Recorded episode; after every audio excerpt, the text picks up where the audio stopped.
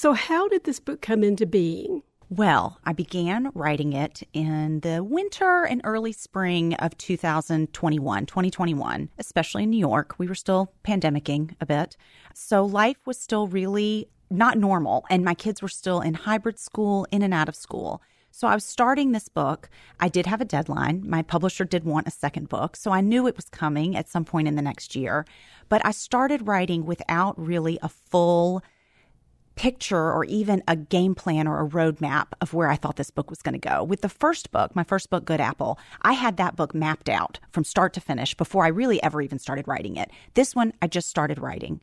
So I began writing a little bit. I always love to write some stories a little bit about my childhood, things that are in my past. There were some stories that I didn't get to tell in the first book that I knew I wanted to tell in this one. And then, and I'm sure we will get into this maybe at some point, but our apartment story really began to unfold. And that was what the momentum and the engine that kind of drove this book. So we were living in an apartment that we sold, and we started to attempt to buy a larger apartment in our same building in New York City from an elderly neighbor. And it was a, a hoarding situation. And we entered into this relationship with our neighbor. And that is really the thread that goes through this book. There's several chapters where we follow that roller coaster, and it was an emotional and logistical roller coaster of trying to buy this new apartment. So when that began going, when we began to have these longer conversations with Lois, uh, who was the owner of the apartment, that really started to propel the book forward. And then I could see where this was going. And I felt like, yes, it is a very New York story. It's a real estate story about Manhattan, which I know does not appeal or even resonate with everybody, but it was a human story too. It was a story about connection, about friendship, about the community of our neighborhood and our building. And that really was what made the book take off. And that was when my writing really started. I knew where the book was going at that point. I love the way that you wove that story throughout, though, and I would love to meet Lois. well, she sounds fascinating. For any readers out there, she is. You are correct. And for any readers out there who are interested, the audiobook, I read the audiobook and at the end of the audiobook, we have a little bit of bonus content. I had Lois come into the studio with me and we sat down and had a little conversation.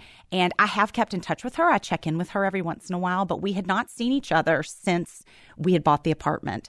And so she came in to the studio and we were able to talk a little bit now that the dust has settled and both she has moved on and we have moved on. And we got to talk a little bit about the apartment and what it was like for her to sell it and, and give that up. So if people have read the book and they are interested in hearing her in her own voice and tell a little bit about her life in New York and, and the relationship that we had in the apartment, that is one way they can get more Lois in their life. Do you really think her attorney was trying to keep you from buying the apartment, or what was his deal? We don't know. It is still a mystery. In the best possible scenario, when I appeal to my better angels, I really hope that he was just trying to get the most money for his client. I hope that that's the case. The way he went about doing it, and again, this is in the book, we had a lot of back and forth with her attorney over the price of the apartment, and he was telling us that she was directing him to raise the price and do these things, and she was saying the opposite, that she was not telling him that. So it was a very confusing, very contentious time where we thought we might lose the apartment, and this lawyer was really obstructing the sale. I hope that there was deep down a beneficial reason, you know, a reason in his heart that he was trying to get her recognizing that she was older and might not have been understanding the value of the apartment, which maybe he was just trying to get her more money. But I don't know. It was a very strange situation, and he is not really in the picture anymore. I did check in with Lois. Good. Yes. He doesn't need to be. I thought maybe he was a long lost relative and he was no. somehow in the will or something and was trying to. That would have made an even better book, but no. Unfortunately, he was just cantankerous. He was. Yes, he was. Why was it so important for you to stay in that same building, mm. in that same part of Manhattan that you and Michael have lived in for how long? We bought the apartment in 2008. So we had lived there for about 14 years and we had had all three of our kids in this two bedroom apartment. Our third child slept in a closet. If anybody has read my first book, I talk a lot about that, how Sam, our youngest, slept in the master closet. That is a great question. And that really is the heart of the book is this building. I even dedicate the book to my to neighbors. neighbors. Yes, yeah. to my neighbors. So we lived in this building for a long time. When we moved in, it wasn't that we had spied the building years before and had always dreamed of living in this building. We kind of fell into this apartment that we bought shortly after we got married. But when you live in New York and you all live on top of each other and you're sharing an elevator, and you're sharing laundry rooms and you see people in and out of the lobby. I think there is a sense of community and just watching out for each other, watching people's lives. You know, we watched people be wheeled to the hospital. We've watched people bring new babies home. There's an intimacy with people's lives when you are living in such close quarters that I think you don't get anywhere else.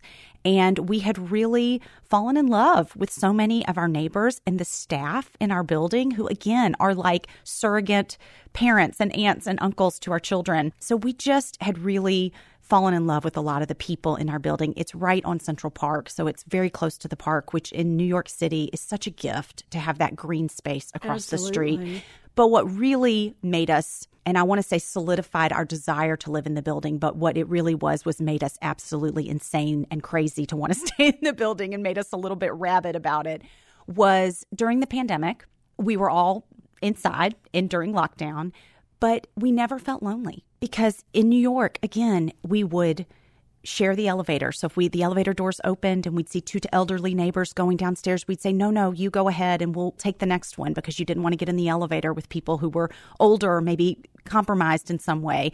We took dinner to our elderly neighbors who couldn't shop. We did grocery shopping for each other. We checked on people and having that sense of attachment during a time when so many people were so cut off from their communities just really made us again fall in love with our neighbors even more. And then i write about this in the book that during the pandemic our building which is on central park west and is pretty tall it's about 22 floors 22 stories had put in a rooftop. The roof was obviously already there, but it wasn't set up and built up in a way that we could have a roof deck. And that was something that our co op board decided to do during the pandemic. They landscaped it beautifully. They put chairs and tables up there and lights that come on automatically when the sun goes down. There's Wi Fi up there. It's amazing. And it opened right around the time New York City was sort of opening up too. So suddenly, all of us kind of crawled out of our dark holes of our apartments and went up onto the roof where you could see the park, you could see the river, you could watch the sunset, you could see all the way to the east side and see the Guggenheim Museum and all of these wonderful sights. And then you look around and there's your neighbors all having dinner. It looked like the most glamorous restaurant in all of Manhattan. Everybody's passing by tables saying, What do you have for dinner? Oh, what did you guys bring up for dinner? And people bring up wine bottles and drinks. And it just felt like we were all in this together. It felt so warm and so just communal and beautiful. And that really sealed the deal for us that we did not want to leave. So we thought, how can we stay in this building? And that's when this apartment kind of fell in our laps a little bit. And that was such a blessing, too, because there was nothing else there that, you know, even was affordable around the area. You are correct. New York City is expensive. We all know that. And so, yes, the amount of money, and I will say we gave her a very, very fair price. We, we worked really hard to make sure it was a good deal for us. It left us enough money to renovate it, which it really needed. And also that it was a good deal for Lois, that we were giving her a really fair price while also taking the apartment off her hands in the state that she wouldn't have to bother with it. She wouldn't have to empty it out herself. We are closing down on our renovation. We're getting to the end of our renovation at this point. And even with the amount of money that we have had to spend, and it's been a lot to redo the plumbing and electrical, it was in the apartment was in really bad shape. Even at the end of the day, I still think we will probably spend less money than we would have had to spend for anything else remotely that size in our neighborhood where our kids were still close to their schools. And that is not the case for a lot of people. So often people have to move far away, move to a different neighborhood, move out of town to afford what they want. And so we just feel incredibly lucky and so, so grateful that we were able to stay. It's a miracle. It's a miracle and a gift. Well, the way that you describe your building is the way that I try to describe Southern hospitality. And I never think about Manhattan in Southern hospitality, but it sounds like that's sort of the way it is. Well, you're talking to a Southerner who, of course, exactly. looks at everything through my Southern glasses and look at all my neighbors. Listen, we have had times where I would take dinner to someone and they'd say, Oh, what what what is this? What are you doing? I, I didn't I didn't ask you to bring me. Do oh okay. Food smooths the way, but usually I feel like we end up, you know, having a lovely exchange or we end up becoming friends with people. But not everybody in New York is like that. You know, you're talking to someone for whom this is important and that kind of hospitality is important. Not everybody is like that. But I do think that people sometimes underestimate the sense of community that you can find in these Manhattan buildings, especially buildings that are older, that have been around a long time. Our building was built in 1929. Some of the people that live in our building were born there, grew up there. Maybe their parents passed away and they inherited the apartment. They're still there. We have a great mix of young families, newlyweds, some single people, elderly people. And so that I think really makes our building special. There's a lot of buildings in New York where it's a lot of young professionals who are coming and going and moving in and out, or people who come from other countries and they spend part of the year in different places.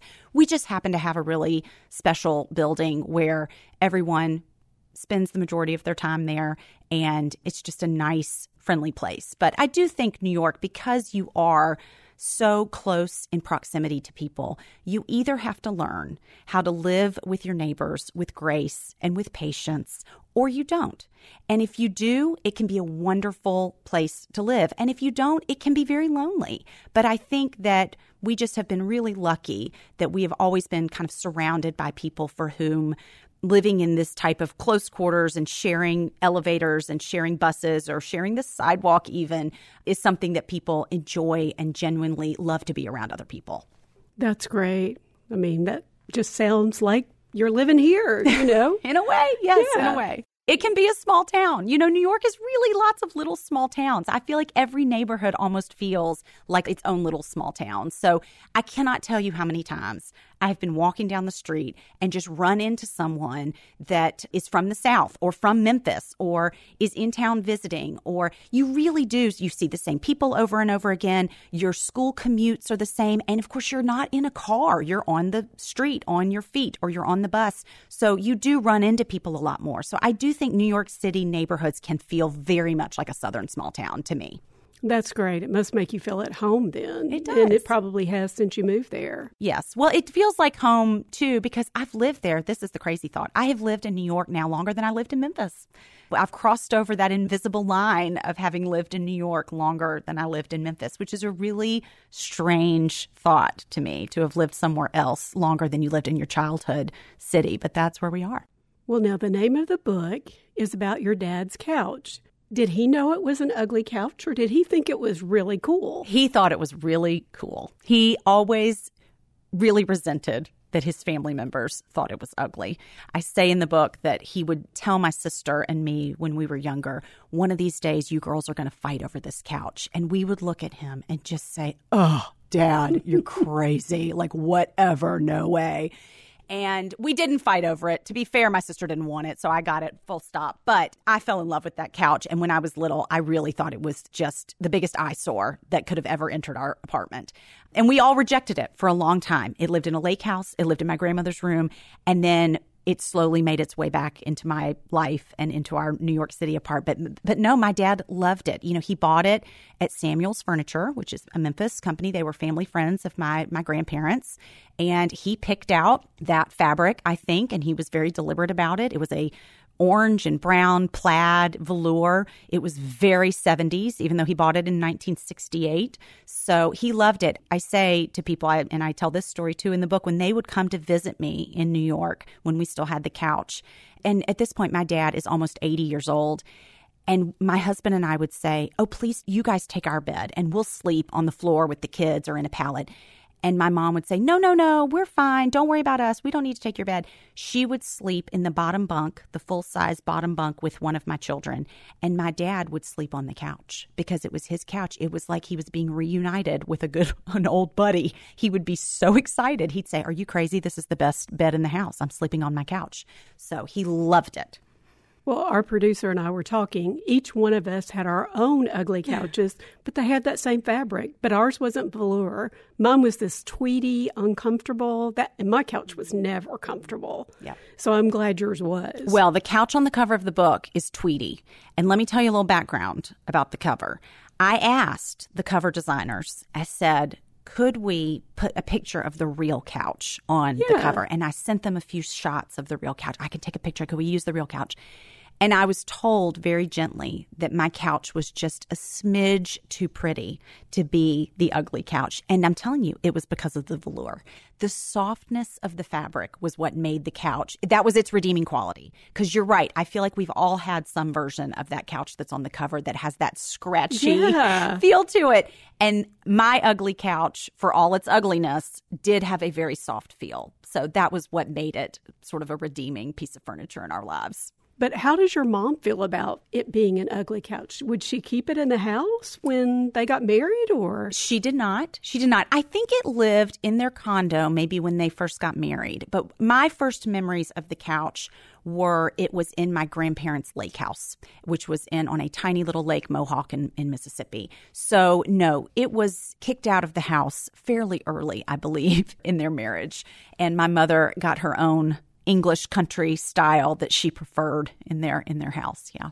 And you talked about Ruth Reichl. I just finished her book, Save Me the Plums, about her time at Gourmet. It was wonderful, so I'm glad that you did mention her. What made you realize it was time for you to leave Vogue?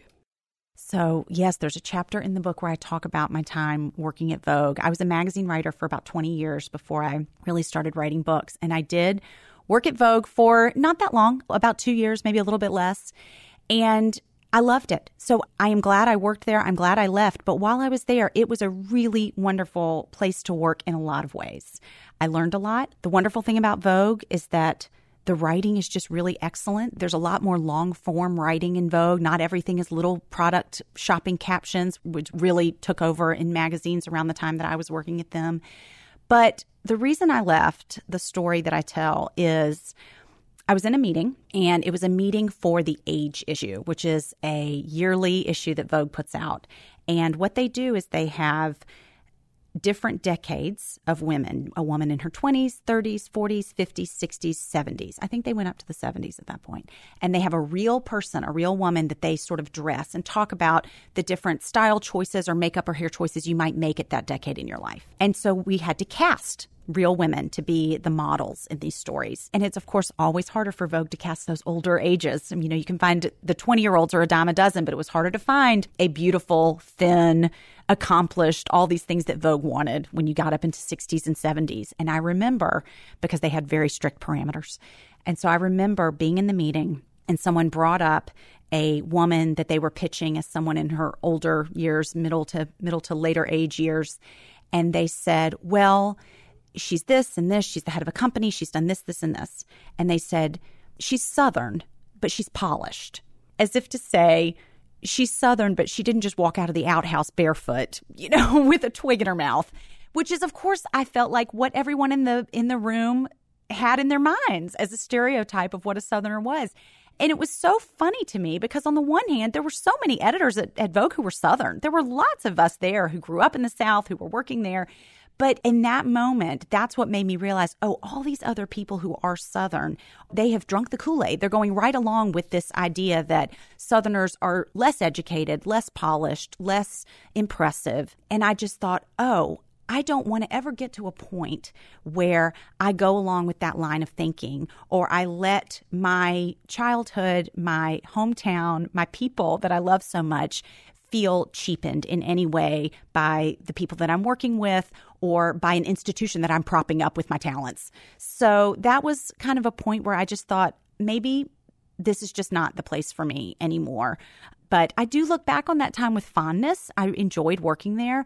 But yes, I think that Vogue is a place that really people who work there tend to fit the mold of what Vogue wants them to be. And I just thought there are too many loose strings hanging out the side of me to fit that mold. So I did. I left a few months after that the people that were Southern, were they trying to hide that they were Southern? Had they changed their accents? I don't think so. No, Julia Reed was a contributor at Vogue. I mean, who's a wonderful writer and a very proud Southerner. And she wasn't on staff, she was a contributor. So she wasn't in the office every day. But no, I don't think that. Maybe they had figured out something that I wasn't mature enough to figure out yet. Maybe there was a way where they had bifurcated their life and were comfortable with having this duality about them. And I was young, I was 23. Maybe I wasn't 24. Maybe I wasn't quite mature enough to figure out how to do it. But I think that there's certainly a way to be a proud Southerner and a proud New Yorker and to have your culture be important to you and also appreciate and value the culture of your workplace that might be at odds with each other at times. I certainly think that's possible. I just think that there were certain things that Vogue required of you that I just was not willing to do. And let's be honest, I wasn't great at them. I mean, there were certain ways of dressing, certain brands they wanted you to buy, certain ways they wanted you to appear that I was terrible at. I was not a great Vogue employee anyway. So I learned what I could. I took the relationships that I could. I valued the things that I learned and the editors that I worked for with, and I took it and I left. Well, I really like the way you said, you know, some of the girls were spending so much money on all the clothing. You were just going to knockoff shops yes. and trying to fit in, yes. you know. Yes. So much smarter, though, well, in the long run. There was no going into debt at Prada for me. I, that was not going to be an option. So there was no safety net of my parents pulling me out of debt if I spent too much money on designer clothes. So I didn't really have much of a choice. But Good for you. when you talk about apologies and making a pact with your girlfriends about the chin hair. Okay. I've already made a pact with my granddaughters, mm-hmm. and they are in charge of that for me. But why are there so many things that we feel like that we're supposed to take care of like that and apologize for? Well, I'm going to tell you, I don't apologize for it. I spend a lot of time with tweezers. I said if I if I had to go to a desert island, people always ask, "What is your desert island products or the things that you would take to a desert island?" Tweezers would be at the top of my list. I spend a lot of quality time with my tweezers. I don't think there's a friend in my life who can actually help me out when it gets to that point. I joke that we're going to need a lawnmower, not tweezers, to deal with the chin hair when I get to be older. You know, I I don't know why we apologize for it. I don't really apologize for it. I guess we've just decided that there are certain things as we age that become kind of a cliche and we all sort of talk about them and we just kind of lament that they are what they are. And that's what I like to bring out in the open, I think, when I write. I want to be able to bring those things out in the open and laugh at them because we're all dealing with the same thing. When I do talk about these things, and this isn't a chapter where I talk about wetting my pants when I run. Sorry, mom. But I do talk about just that inability to to not wet your pants when you jump on a trampoline or jump rope or go for a run sometimes we're all dealing with it. When I say these things out loud, it's a chorus of, oh my gosh, me too. And so when I write, that's what I want to write about. I always want to bring those things out into the light and discuss them because it doesn't mean I think you should pluck your chin hairs if you want to. I think you should let them grow if you want to. Pee your pants if you want to. Get surgery to try to fix that if you want to. Do whatever makes you feel good. But let's just be honest that it's all happening to everybody. Now, I was going to ask you a favor. Can mm-hmm. you talk to my daughter in law about mother in laws? Oh, my gosh. And that was such a funny chapter, but it was so true. You know, and especially the part about letting her do what she wants with your children, because mm. sometimes my daughter in law doesn't necessarily agree with me about that. And I've never had a problem with the food thing, but I just know what she doesn't want me to do. So mm. I don't do that. Mm. Well, I can call her when we're done here if you would like for me to. I'm happy to make house calls. Well, let me just say, and again, I am writing this as someone who learned the hard way. I was not a great daughter in law for several years. So it's not to say that I have it all figured out or my mother in law would say I'm the model daughter in law. I wasn't. I write this having been married for 18 years, having been a part of his family for 20 something years. So it took me a long time to learn these lessons. I'm still learning them. I'm still not always great at it. It's much easier to give advice in a top 10 list in a book than it is to actually live it out. So give your daughter in law a little bit of grace. She's learning to. My real takeaway that I hope people remember from that chapter is mother in laws are full people who have lived a whole life. And so everything that they are bringing to their relationship with you is informed by a long marriage, long friendships, suffering, heartache, difficulties with their own kids. And so we bring all of that to our relationships. So it's so easy as a daughter in law to look at that relationship as it's just about me and you, or everything you're doing is just about me. And it's not. It is being informed by a whole chorus of other experiences in that woman's life who is older and has lived a lot longer and suffered a lot more than you have. So be patient and be gracious. And it took me a long time to learn that. So I hope that maybe if there are newlyweds out there or young married people out there, that they can read these words and maybe learn the lessons that I learned a little bit earlier. But yes, I am very pro letting mothers, and this applies to your own mother. I mean, this applies to my mom. Let them feed the children ice cream for breakfast. Let them let the kids watch TV constantly within reason. If they are not doing something that is unsafe, just let them do what they want to do. It is not worth the conflict to start to try to dictate what they can give them for Christmas. So that's my advice. Do you think some of that is tempered by losing your child? in in New York. Don't stop the sentence just there. It makes it sound much worse than it is. He's recovered. I still have him. But yes, I lost my child in Times Square. So that story. And let me tell you, that's not the only time I've lost this child. And I've lost the youngest one temporarily too. So New York City is a big place. It's very crowded. I did lose my middle kid, who is now almost 11.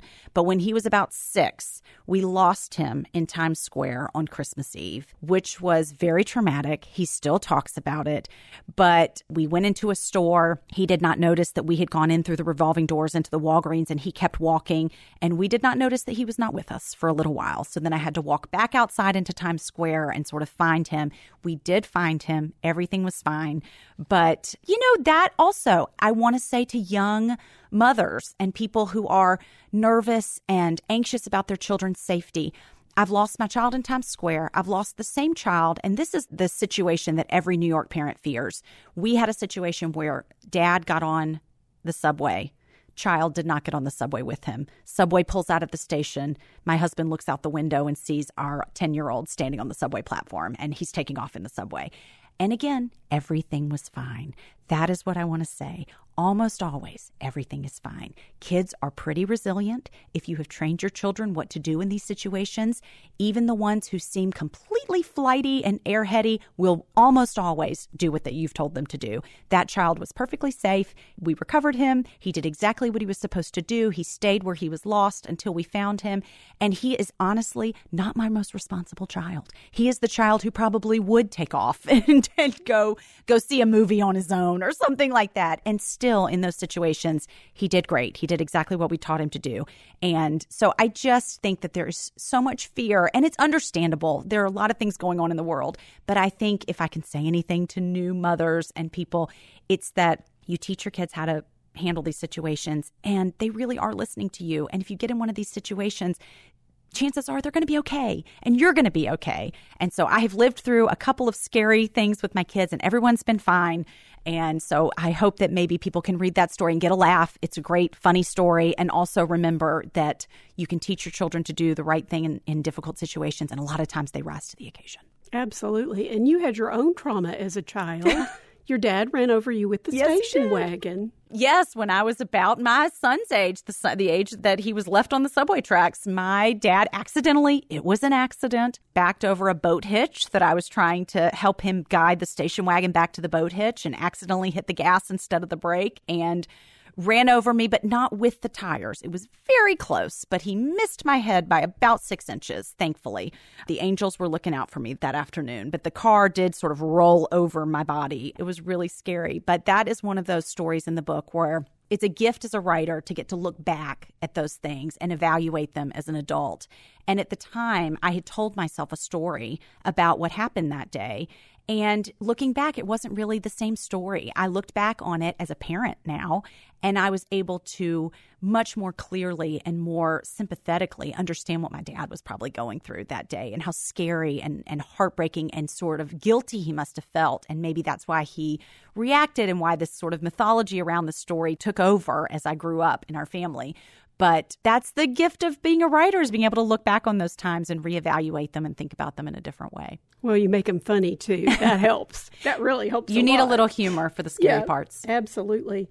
But then there was a serious part. You used Tangled and Rapunzel and her parents, how they send lanterns into the sky each year as remembering her, longing for her, and looking for her and you compare that to how God is looking for us. Can you explain that just a little bit more? I can. Well, first, I'm going to give credit to the place where I first heard this. There's a podcast called The Mockingcast, which is the podcast of Mockingbird Ministries. It's a, a group of Episcopal priests who get together and talk about where they see grace and God working in modern culture. And I heard one of the hosts of that podcast say this. And Tangled has always been my favorite Disney movie. Even when Frozen came out and became the juggernaut that it was, I always had a soft spot in my heart for Tangled. I love Tangled. I still do. So when he started talking about this, it just stuck with me and I've never forgotten it. But the sense that this movie you think is really about Rapunzel escaping Mother Gothel, and you think it's about the love story between Rapunzel and Flynn Rider. But what the host of the Mockingcast was saying is the real story for him in watching that movie is how her parents never gave up looking for her, that she was not out looking for her parents. She didn't even know to look for her parents, but they were looking for her and they were sending out these lanterns. And I do think that, yes, this is where I, I bring my faith a little bit into the book, which I try to do where it fits and where it makes sense. But how so often we are trying so hard to reach a goal or find God or figure out the purpose for something or the reason that something is happening the way it is. And it's such a comfort to me to remember that we don't have to go searching for him, that he came to earth searching for us, that he's sending out the lanterns. He was always looking for us, even when we are off on a completely different path or putting ourselves in danger or making bad decisions, that he is the one who is looking for us. And I think that is a comforting thought to me as a human being. But I also think, I hope it's comforting for my kids to know that I'm always going to be looking for them, that they are going to make bad decisions, that they are going to go down the wrong path. They are going going to forget to go through the revolving door at Walgreens in Times Square and that they don't have to find me. I will find them. I will not stop looking for them. So that was just a really beautiful illustration, I thought. I also got tickled when you're talking about Bandit. Mm. And I kept thinking, My terrible dog. Maybe he wanted to be named Batman, and he's had it against you ever since because you renamed him to Bandit. Maybe so. I don't know. I think Bandit's a pretty good name. Who wants to have to live up to being a superhero? We did rename this puppy. He was named Batman because he had kind of that black mask looking markings on his face. And we did. We renamed him Bandit. He was a terrible, terrible dog we got the short straw in the bunch with that dog. He was vicious and a little bit nuts. And I write in the book, he bit me several times, including on my 16th birthday. And so I used to be a huge dog lover. I used to imagine a, a life where I lived on a farm and just took in stray dogs and cats and everybody all the time. And now I live in a Manhattan apartment with no animals whatsoever. But Bandit probably had something to do with that. Did you keep the driver's license? I still have had? it. I'm in Memphis. I should go dig it up in my closet somewhere in my childhood bedroom and hold on to it. Yes, I still have it. Because he actually bit your lip and pulled it and plastic surgery followed. Yes. That would that would have been traumatic. it was just powered through it. Well, again, that's the beauty of hindsight of writing this story many, many years later. It was a little traumatic the day of, but I did insist. It was my 16th birthday. I was on my way to the DMV to take my driver's license test and get my driver's license. And I bent down to kiss my sleeping, insane, crazy dog. And I startled him and he launched and just kind of bit my lip. And so we did. We went to the ER. A plastic surgeon stitched me up. And my mom said, Well, we'll just do your driver's test another day. And I said, Oh, no, we won't. We're going to the DMV right now. So we went and I finished my driver's test and I passed and I'm getting ready to take my picture. And the very kind woman behind the camera said, Oh, sweetie, she's looking at my face. It's bandaged up. She said, Sweetie, I can just give you a temporary license and you can come back and take your picture later. And I said, No, ma'am, you're going to take my picture right now. I want that license in my hands.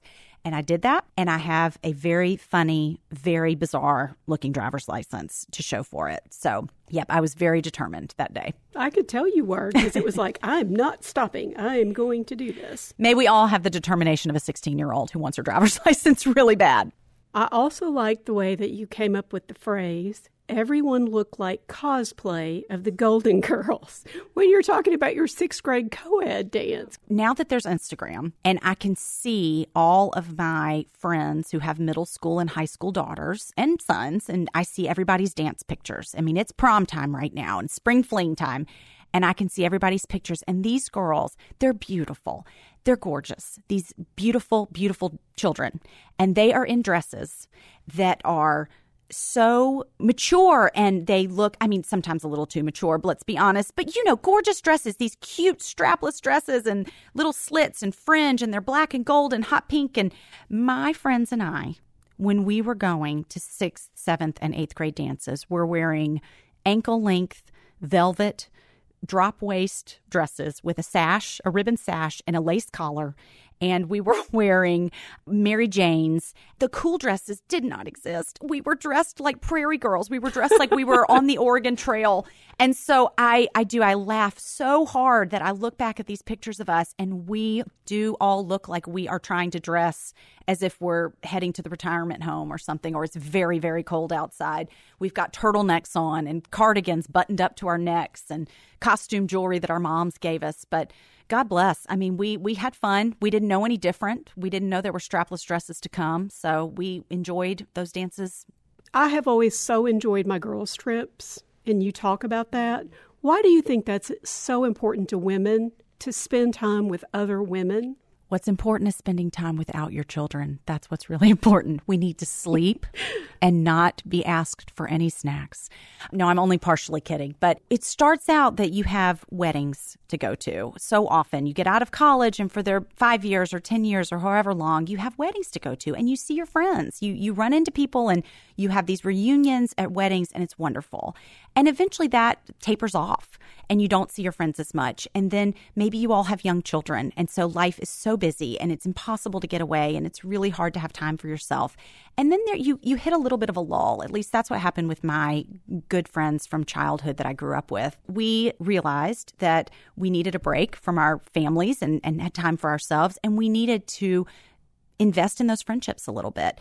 Nowadays, Marco Polo and Voxer and all these wonderful ways you can keep in touch are great, but there is nothing like being together in person and just having uninterrupted time like that. And I do think as we get a little bit older, there is a time where you've passed the weddings and you're not yet to a point where your kids are out of the house entirely and you you're retired maybe and you have more time to spend together. And so you have to make an effort. It takes an effort. Don't get me wrong. It is hard. When we are trying to plan these yearly girls trips it's always difficult. We always have a lot of fits and starts and well it's not really in the budget for us this year to pay for a plane ticket. Okay well maybe we can go here and you can drive and I can fly. It's not easy. But I just think that those female friendships for me anyway have been even more important the older I've gotten. They were incredibly important when I was growing up. These were the friends that kept me grounded. These were the friends that talked me off a ledge before my physics exam. These are the friends that told me who I was when I was growing up and understood me in ways that my parents really couldn't. But even now, as our lives have gotten more complicated and we're all taking on so much more responsibility and we've got problems with our teenagers and we're caring for aging parents and all of these things, I think you need that support that is outside of your nuclear family, whether that's a spouse or even your friends that you see in your daily life. I think you need that concentrated time with people who can pour into you and you have time to really sit and solve your, each other's problems and talk with each other and support each other. So it's really life giving. I mean, those are friends. And listen, they're my Memphis friends. They're all, as we sit here in Memphis, those are my friends that I went to school with from preschool all the way through high school, really. They've been my friends for 40 years at this point. Because I've got two friends like that too. And we've been together for 60 years now, 65 years wow. actually. Because we started out when we were, before we even knew because our parents had kids the same age as the siblings and so you know you always go to the birthday parties together and all of that so well they remind you how far you've come exactly. they remind you that you can change they remind you who you were and who you are now and that things won't always be the way that they are. And you've made it through X, Y, and Z during college. And now you're going to make it through this too, because they've walked with you through other seasons of grief or other seasons of hardship. And so they remind you that life goes on and that they're going to be there. And so I think having that longevity is what gives you a little bit of perspective. And yes, it's wonderful that those friends also know my mom or they knew my dad. So when I'm upset about something, experiencing some sort of grief over losing my dad, or when I'm upset with my mom or my sister, sister about something, they know them. So I don't have to go into the backstory. They know exactly what's happening because they grew up with them too. The other thing I was going to ask you about is something that you called Vaseline synagogue, or what was the other term that you used? Uh, Bossa Nova sousaphone. Maybe? Yeah, that's it. That's it. Re- listeners are really going to wonder what we're what we're getting to. Yeah. So how is Michael? Does so, he still have problems? So that's my husband. That Michael's my husband, and he went through a period of time where he had very dramatic fainting spells, which it's called vasovagal syncope. That is the actual actual medical term. And it's really common. If you know anybody who faints at the sight of blood or faints when they're getting blood drawn, or maybe even just when they stand up too long singing in the choir, they faint really easily. It's a very, very common condition that a lot of people have he happens to have something like that that came on in his 40s out of nowhere. And his is extremely weird in the sense that it always happens when he's sitting down. So it, there's no trigger, there's no sight of blood, there's nothing that brings it on that he can avoid in life. And he has a really aggressive response to it because we realized after we've been through a few of these episodes that his heart stops for a long time when he faints like this. So we had, I, you can read about it in the book. It's very dramatic. He is fine. He lives at the end, but there's several times where we think he is dead but he is fine. He had a very experimental procedure about a year ago, last March of 2022. Only a few hospitals in the country even do it. And one of the hospitals that happens to is Mount Sinai in New York. So we were really lucky that that was the hospital he was at. But he had a, a very new type of ablation that kind of took care of things. And he has not fainted since. So he, he was not going to die from the fainting. The problem in New York is you fall into the street in front of a bus oh, or you absolutely. fall into the subway tracks when you faint. That's what we were worried about. So, again, it was a very scary situation and it was a very serious time in our lives. And yet, it's also very funny, as so many things are. It turned out to be a really funny thing because it was just a fainting disorder. It was a very mild fainting disorder, but it brought on this enormously complicated and terrifying episodes where we were finding him passed out in different places. But it was funny too. Scary things are always a little bit funny. Well, the one that you talked about when he fell and hit the desk after he'd already fallen once. I know, like a it dummy. was like, yeah. bless his heart. I know, I know. I do still worry about him. Even just this morning, he's back in New York with our kids, and I'm here in Memphis starting my book tour. And I called this morning, and he didn't pick up.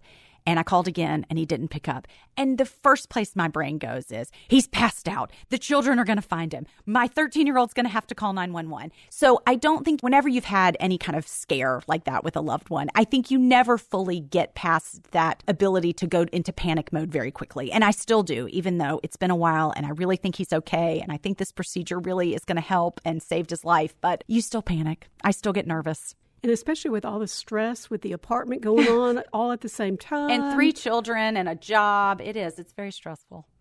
So, is the book tour kind of a relief? It is. Well, listen, it is a relief and it is a delight because my first book came out January of 2021. So, nothing was happening in person then. I did a great launch event with Novel here in Memphis at the time, but it was on Zoom. So, I was sitting on my couch all alone by myself and I couldn't hear anybody. I could just see their faces. So to be able to actually just go, I'm doing a very small, limited little book tour, but even just to go places, to be able to visit booksellers, to be able to go to these independent bookstores and meet the booksellers in person, to be able to meet readers and hug and shake hands and have a good time. I'm just thrilled to be able to do things in person. I'm an extrovert. I wrote a book partially so I could go on a book tour and talk to people. So this is just a complete joy for me. Well, once you get back to New York after the book tour, then what's next? I'm going to sleep a lot. No, I don't know what's next. I would love to write another book. I do think we're going to take a little time off because we've got to move into this apartment. Right. Spoiler alert if you're reading the book, we do get the apartment and it has taken a lot of work to get it livable again. So we are finishing the renovation, but it's not done yet. So I'm going to finish that. I'm going to move in. I'm going to enjoy our new home that we worked so hard to get to that place and I'm going to enjoy living in the apartment for a little while. But hopefully another book is in in the works. I would love to keep writing. As I always say, I just want to sell enough books to keep writing books because it's what I really love to do. So well, I want to keep reading them. I, now I've got to go back and get the first one. Well, so we thank you so appreciate you, being here to talk with us about it today, and good luck on the tour. thank you. Thank you so much for having me. This was fun.